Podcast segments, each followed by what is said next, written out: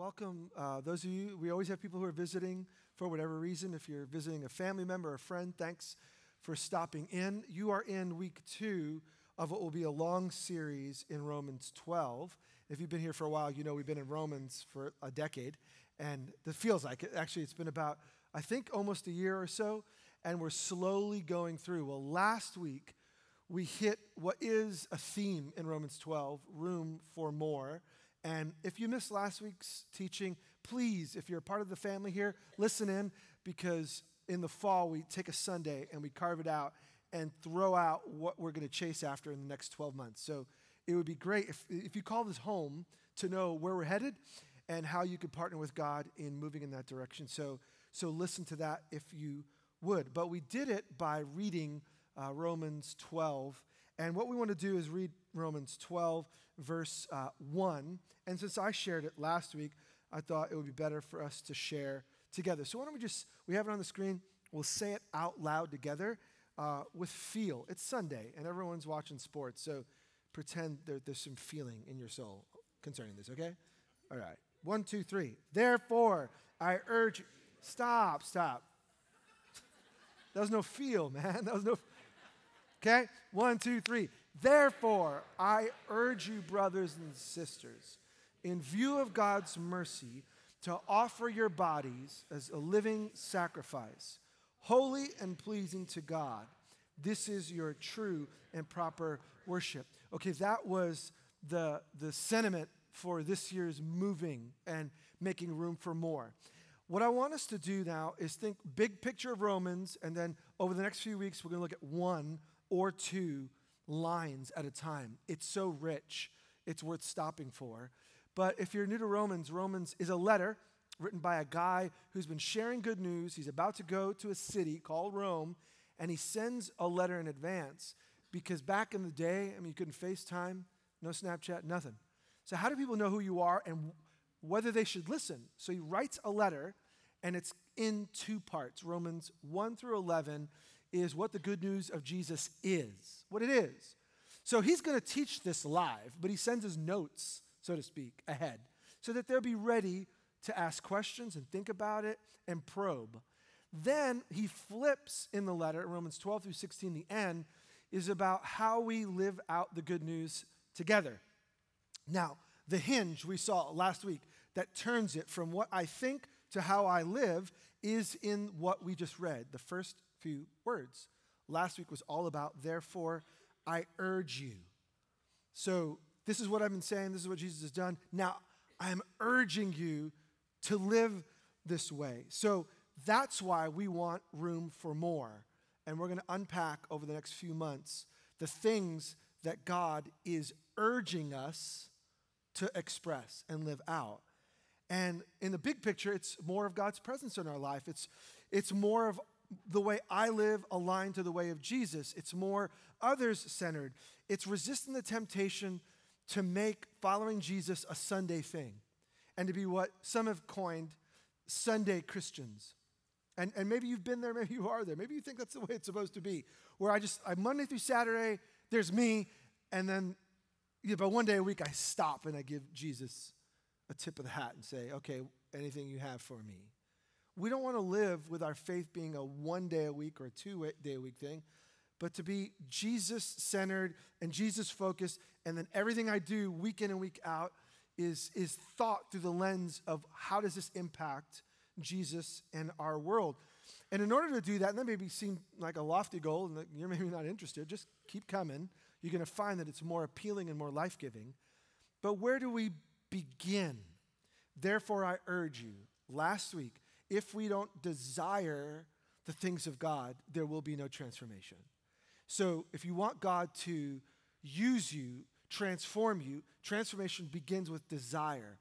And that's why he appeals to their heart first. I'm urging you, and then we're going to look at the rest this morning. So if it's your heart's desire to live more in tune with the way of Jesus, where can we begin? Well, let's look at the phrase.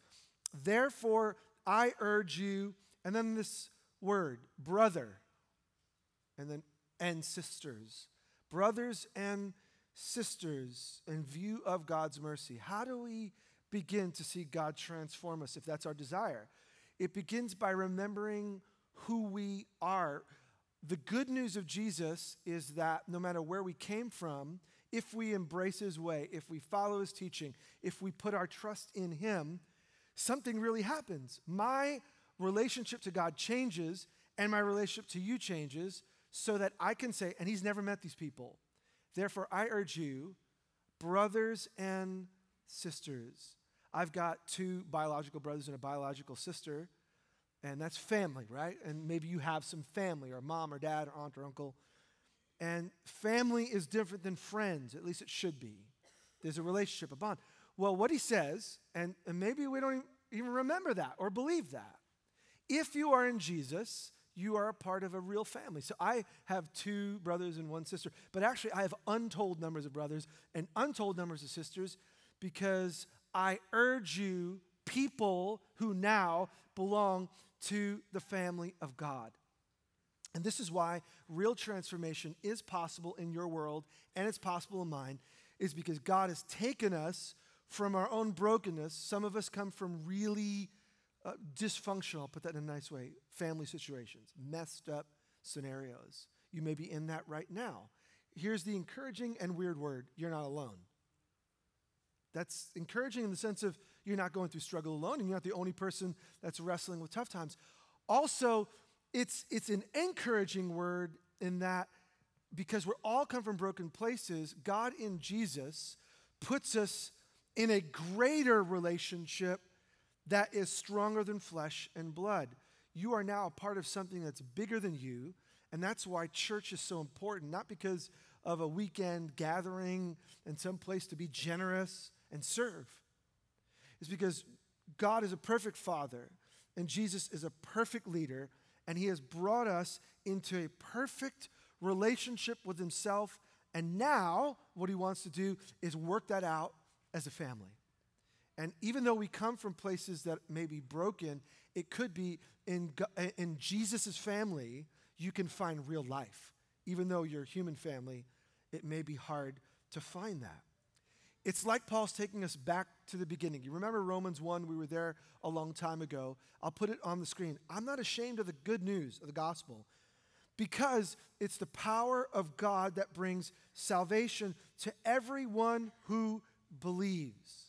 There's real transformation for everyone. That is the theme of the whole letter. That whether you're Jew, first to the Jew, or non Jew, then to the Gentile people had their, the Jewish community had their way of following Yahweh, and, and they had their own community, which if you were not Jewish, you were not a part of. But now in Jesus, God has done something unique. He takes Jew and non Jew and he puts us together and he changes us. For in the gospel or the good news, the righteousness of God is it's revealed. You want to know how to live in the right with God. You want to know how to enjoy God and all that he is. It's been revealed. It's not hidden. This family of people from all over the world, we embrace something. And what is that? It's from faith from first to last, just as it is written, the righteous will live by faith. So, I'm, I'm belaboring the point, but it's worth it. The foundation for real transformation in your life and in my life is remembering that we are brothers, we are sisters, we've been united through Jesus Christ. He's brought us into this big family, and we have really been saved. And that's a word that's loaded. And I know it's it's for some become like, oh, don't don't yeah, you know, don't don't use that word. Okay, I'll use another word, saved. Rescued. Jesus has really done something in you to the point where God is your father and you are connected to Jesus and to me and to you. All right, so the foundation of transformation is desire and then how do we live out the desire? We remember that we have been united with Christ. We are actually connected to Him. It's not like, God, I want to live different so that somehow you'll be happy with me and get me off the hook. That is not the gospel. The gospel is because God has already changed you in the deepest level, now you can live your deepest desire. And if you know Jesus, your deepest desire is to honor God with your life. That is your deepest desire because the Holy Spirit is God Himself who lives in you and wants you to live like the Father intended. Now, how do we live up to who we already are? That's the question. And that's what Romans 12 is going to lead us to. There's room for more of leaning into who you already are. So, therefore, I urge you, desire, brothers and sisters, foundation, you are part of God's family. How do we embrace change? Look at the next line. In view of God's mercy, God's mercy. The NIV puts it as God's mercy. The other translations uh, say in view of God's mercies. So, uh, how, which is right? Is it singular or plural? It's plural in the original language. And why does that matter? When I think of God's mercy, Paul's not saying, and there's nothing wrong with saying God's mercy is singular, but it almost gives the insinuation in view of the one thing God did, right? But mercy is better translated mercies. God has been really, really good to you, really, really often, a lot, and then some, which is poor English, but sounds like you get the point. God's mercies. So, all right, I want to want to change. I want to be transformed. I'm a child of God. I can, because now I've been adopted into a new family. In view of God's mercy, how do, how do I begin to take these steps? Now, what is mercy? Let's, let's get a definition. Mercy is pity, it's, it's concern over another's misfortune, it's compassion. This, this wasn't taken out of a dictionary, this is like relating to the word used in Romans 12. Mercy, you could translate compassion. And okay, so I have to want to change. I can change because I'm in Jesus. And the motivation to change, hear me, is God's compassion. And we're going to tease that out for the rest of our time and we're going to respond in worship.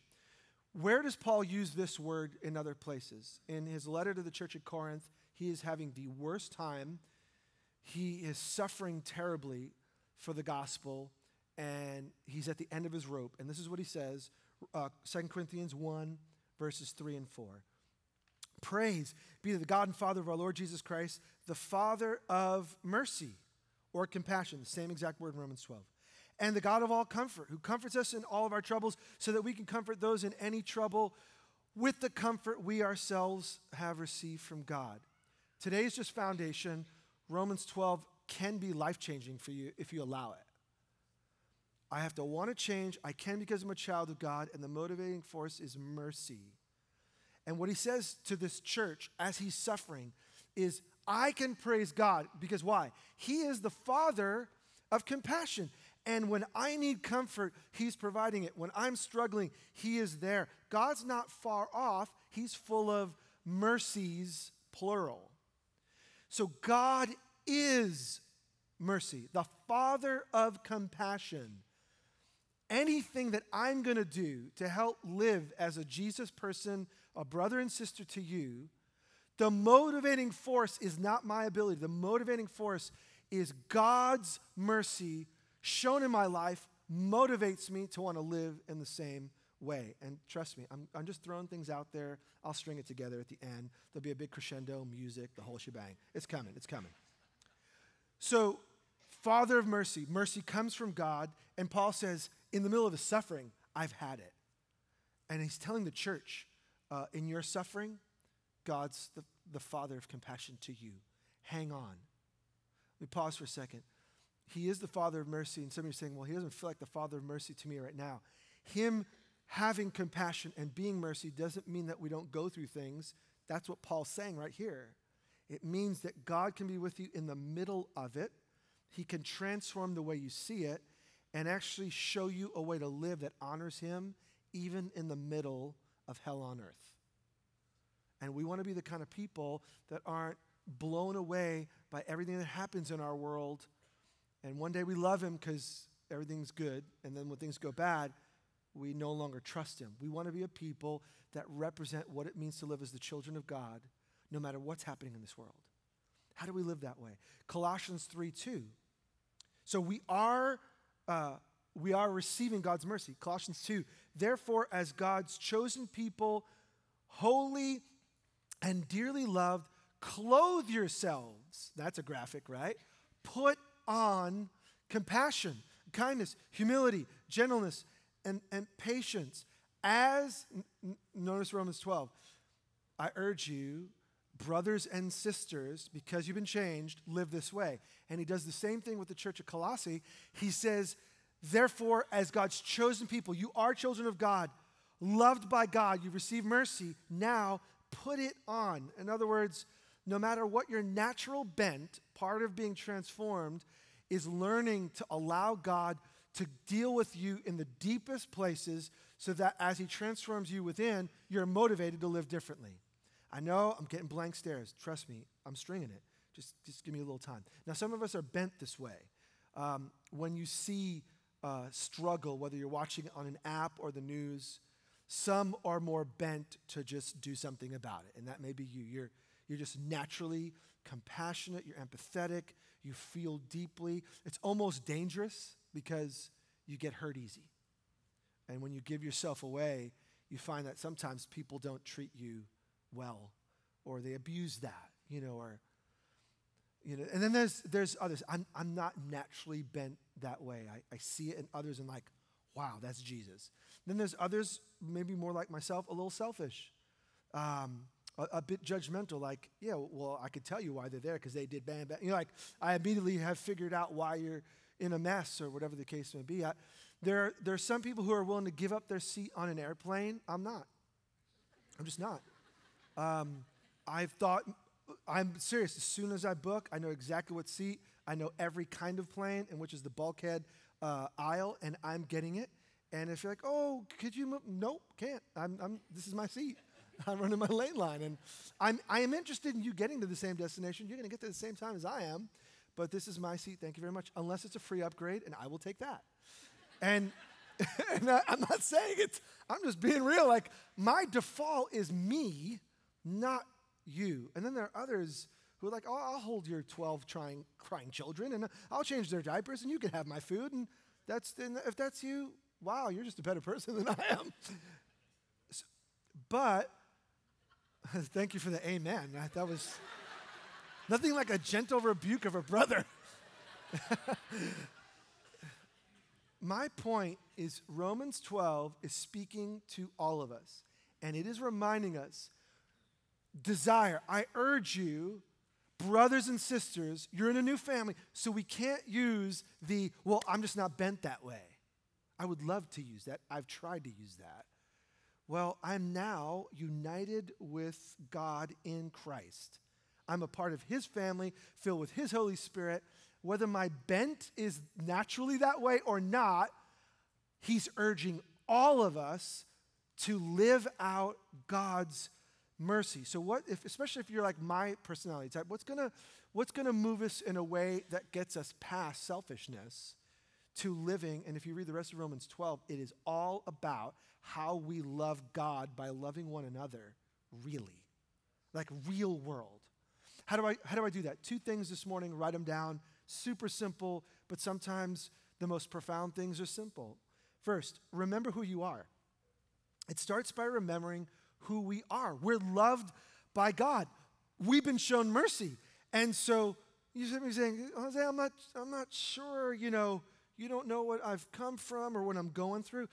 This is why reading all of the Bible is super helpful.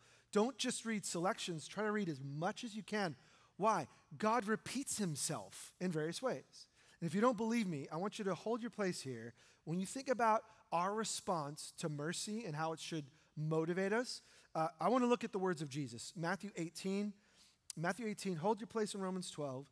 And I want us just to see this together. It's a long parable, and we'll start in verse 21, but it's really, really, really on point.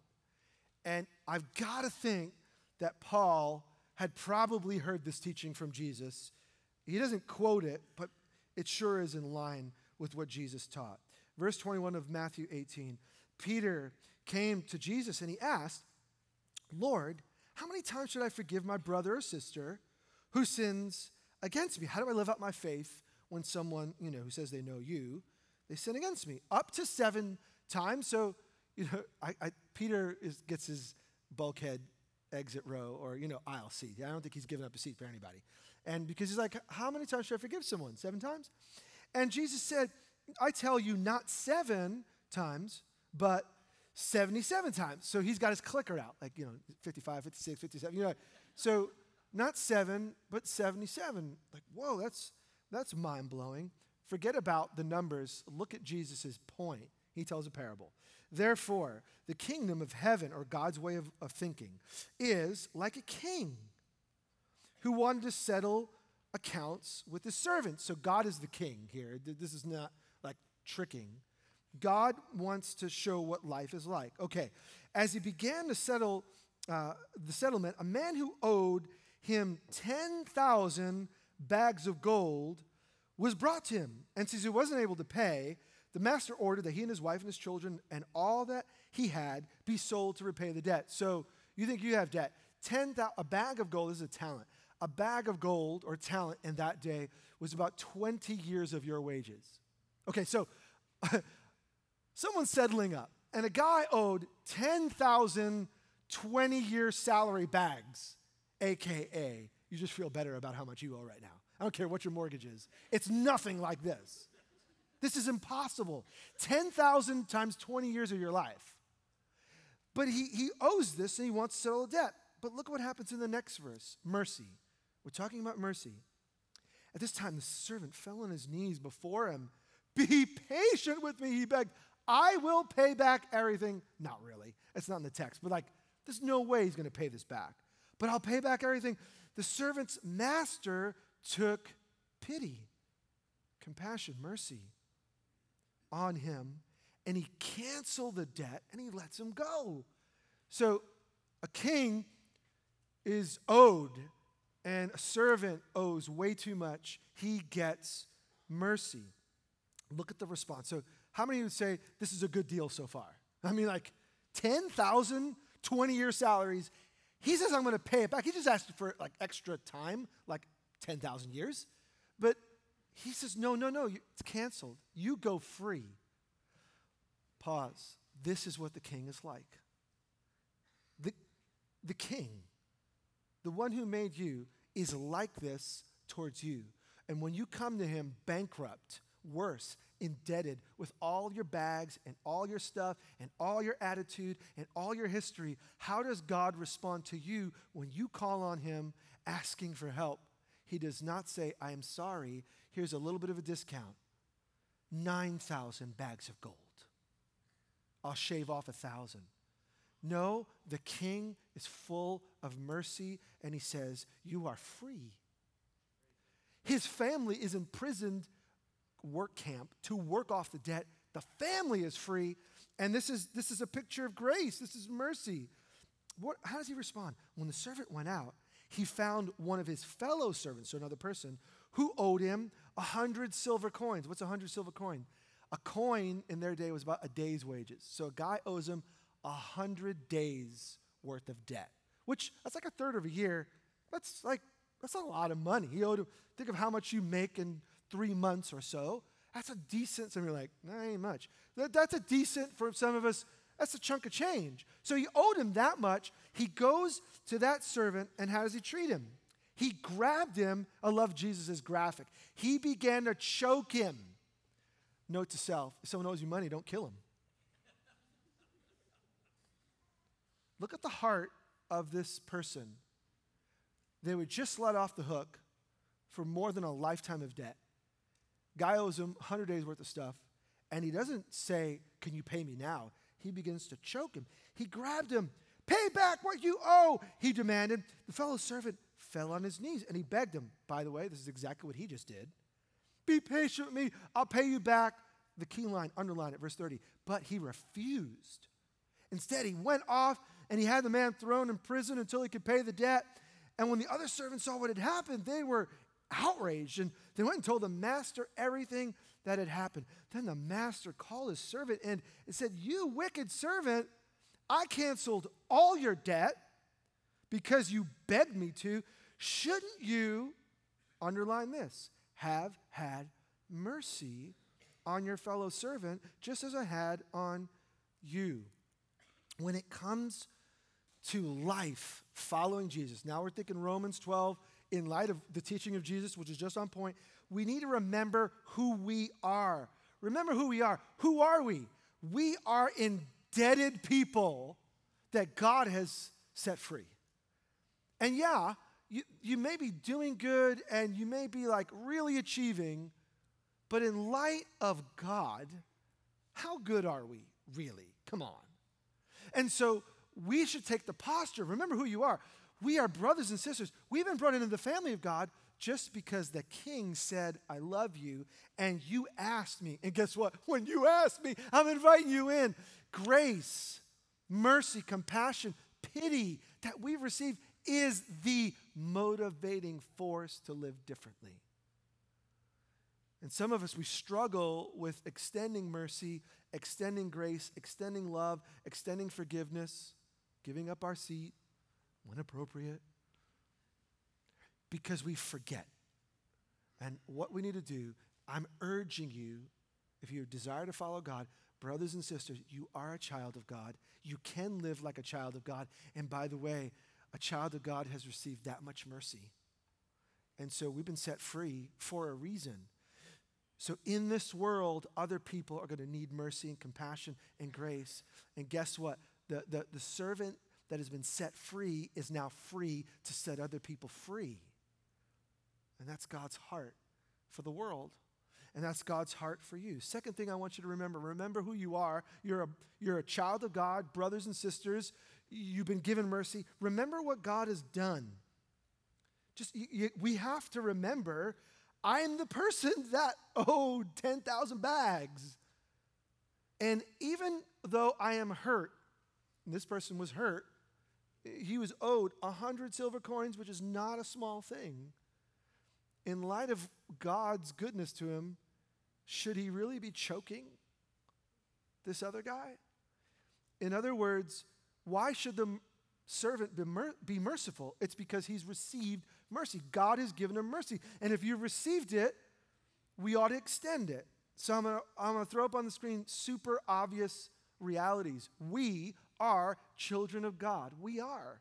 If we've chosen to follow the way of Jesus, we have been set free and we are now able to call God our Father, and I can call you my brother and sister because of Jesus. And we are experiencing mercy. Matthew 18. This isn't just a parable, and it's in light of Peter's question how often do I extend mercy? A real issue. If you've been in church for a long time, you know people are jacked up. You just know it. Just you you know it. And if you have been in church for a long time, you know that Jesus people disappoint. you know. Hey, you going to do that for me? Yeah. Hey, did you do that? No. Why? I forgot. Lame. And and and and and sometimes Jesus people can be hurtful intentionally. Not at this church. That, that's, that's, that's following the way of Jesus. So Peter's question is a real question. How long do I extend forgiveness to people, Jesus? Because there's got to be a point where enough is enough. And Jesus' response will blow your mind 10,000 bags of gold. Until, until you've given as much mercy as God in Christ has given you, we're not to be the people who point the finger. We're to be the people who extend grace. Now, if that's mind blowing and impossible, um, yeah, it is. But all I want us to get today is if you are motivated to have real transformation in your life, remember who you are, brothers and sister, in view of God's mercies, multiple. What am I saying? God's mercy is the motivation to change how I respond to people. God's mercy. God's mercy towards me, God's compassion, God's pity towards me.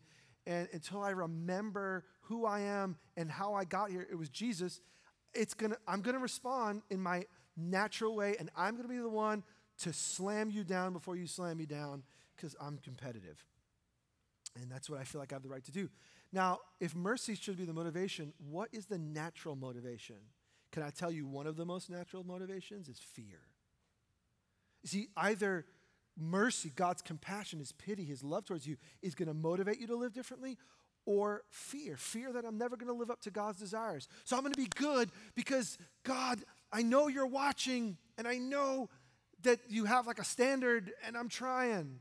If, if fear that you're never going to measure up is going to motivate you, my friend, you're going to fall short because your own track record will remind you you're not that good. And, and we, we break down. Fear that if I make another mistake, God's going to run out of grace for me. I'm going to give you a secret, and this is not a license to be evil. God has enough grace for you. Now, I'm going to be very careful because some of you are thinking like I'm thinking. Thank God. Because now I can do whatever I want because God has enough grace for me. And He said the bucket has an endless supply. And every writer in Scripture with a brain writing God's thoughts to you says the same old thing God's grace is never a license to get out of jail and do whatever I want.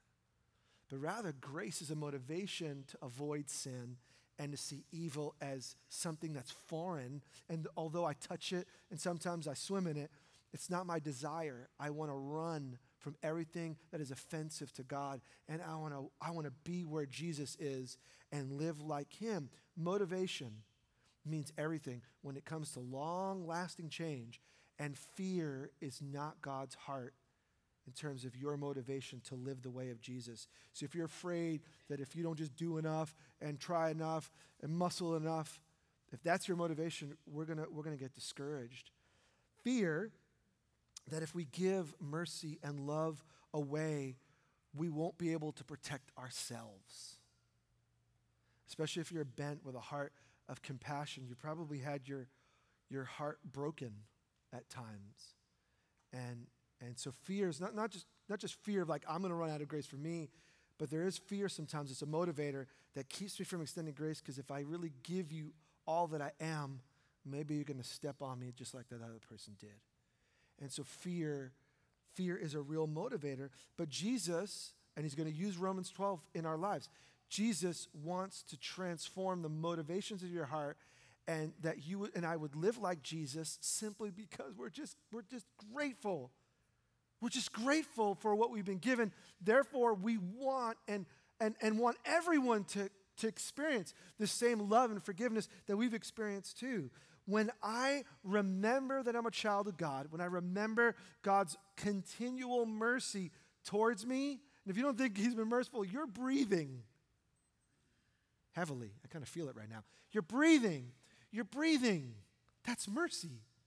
You and I, we live in the most affluent place in the world. We, we forget that we, you know, this week you could make choices about your life. And in many parts of the world right now, you don't have enough resources to make any choices. And you, you'll live and you'll, you'll breathe and you'll die in one small spot, and you never have an option of getting out because of lack of education or resources. And you, we just, we just, we just trade cars and clothes like, like nothing. We just, we, we just have all the stuff. That's, that's just mercy. Don't feel bad about God's blessing. Just don't take it for granted. Mercy. You and I, we've been given another week for most of us. My wife's grandfather passed away this week. He didn't get another week. That's mercy. Sometimes we just forget how gracious God has been. Well, all of that, when I have a heart to change, I remember I'm a child of God, and I remember God's mercy, I'm in a position to do something. Everything I just said was an intro to the line I'm about to read. To offer your bodies as a living sacrifice, holy and pleasing to God. You see, Jesus is the perfect sacrifice. So I'm not motivated by fear. I'm not trying to pay for what God did in my world. Remember the parable of Matthew 18. The person indebted was just set free. What Jesus is saying is the wrong response is to choke someone else. And in liberating the guy who owed him a 100 days worth of stuff, it would have just been a heart that is the right response. So, so all Jesus is looking for in that little parable is for the guy to say, Sure, I just got let off 10,000 bags of gold. Sure, I'll give you an extra few months or years. And maybe we could shave off some of this. The master is just looking for the heart response. Now, if he had responded in that way, did that pay back his debt? No. He'd been given mercy. The right response is to live mercifully. So you offer yourself as a living sacrifice, holy and pleasing to God. What does it mean to be a living sacrifice? It means that we give ourselves fully over to God. We don't understand sacrifice when it comes to worship just because the way they did it in years of old, in, in, in thousands of years ago, when, when God spoke to Israel, he told them to bring sacrifices as part of their worship. This, for us, a sacrifice is a, if we run out of French vanilla creamer and you still come to church. Like, you know, that's, that's a sacrifice. Or, I'll tell you, a big sacrifice is the fact that you're here and there's a game going on, the big game. It's going on, starts at one o'clock. You may miss some of it, a lot of it, all of it. And that, that this is literally, for some of us, this is our sacrifice to God. Well, in God's revelation, He told the people worship includes sacrifice. So for them, they sang on the way to coming. They didn't just sing in church or in synagogue or in temple, they sang on the way. They prepared their hearts. And then they came and they cleaned themselves. They repented of sin by washing, by removing, by making sure I recognize God is holy. I don't just say yo and show up. I prepare my heart and then worship at its center was when I brought my sacrifice. Did God need a lamb or a goat or grain? Is God hungry? No. Why the sacrifice? Because he pulls on this. I think Paul is pulling. He grew up in the Hebrew tradition, he grew up with this understanding of God. Why the sacrifice? I think it's because the picture, two things. One, it points to Jesus the, the, the sacrifice that you brought, the whole animal that you brought, it had to be, what was the qualification? Without blemish or spot. In other words, you couldn't bring God your jacked up freakoid animal because you didn't want it. You got that lamb with four eyes and missing a limb, you know, like, oh, okay, well, what am I going to get rid of? Take that one, Lord, because I'm not going to eat it, you know, or you can't sell it. Part of the sacrifice was a perfect sacrifice, I think, picturing to Jesus who is the lamb without blemish, the life without blemish, in order to cover my sin and care for my sin, someone who is more perfect must must take my place. That's the picture. But I think the second picture is equally practical. You brought your perfect sacrifice to God because it cost you something. Guess what? What can you sell for the most? Your perfect animal. But you brought God your best. Why does God want my best because it shows that everything comes from God. He doesn't need it, but it's good for me. It's part of my worship. So present yourselves, offer your bodies as a living, now not dead, not needing to be killed, not needing to take the place. Jesus is the perfect sacrifice. I'm now a child of God. When I come to worship, what does God want from me? That I present myself, my very best. I'll put it in English. God doesn't want us to come with our leftovers. He wants the best of your life. He doesn't want a tip on a Sunday for an hour and a half. He wants you to live for Him every day, even though yesterday was a challenge. He wants you to get up today and live fully for Him. you say, well, how important is this? Offer your bodies as a living sacrifice, holy and pleasing to God. This is your true and proper worship. The word here is logikos. You could, you could say it this way, and some translations put it this is your reasonable service. You probably heard that translation. This is your rational response. This is the only logical thing to do. So, what I'm saying is, God wants to transform us. It starts with desire, and then it, it leans towards remembering it's because I'm a child of God, God wants to change me, and He can and He will. How does it happen? In view of God's mercy, the motivation to live differently is God has been good and is good to me. In light of all that, now, what can I do? I can offer myself to God and, and not just give Him the leftovers. Why would we be satisfied with giving God our leftovers in light of His grace, in light of His mercy? Therefore, he urges us, brothers and sisters, in view of everything God has done, to live differently. Which leads us to the question what does it mean to see our lives as sacrifices and not as our own? And that's the transformative difference, my friends. What I'm, what I'm asking you is to have a completely different view of life. Small order on a Sunday morning. Is your life to be lived about your dreams, your desires, your wants, your future, your path?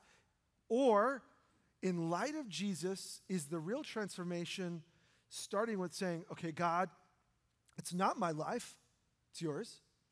And this is not my stuff, it's yours. And this is not my future, it's yours. And I really belong to you, and I'm a child, and I'm loved, and I've been given mercy.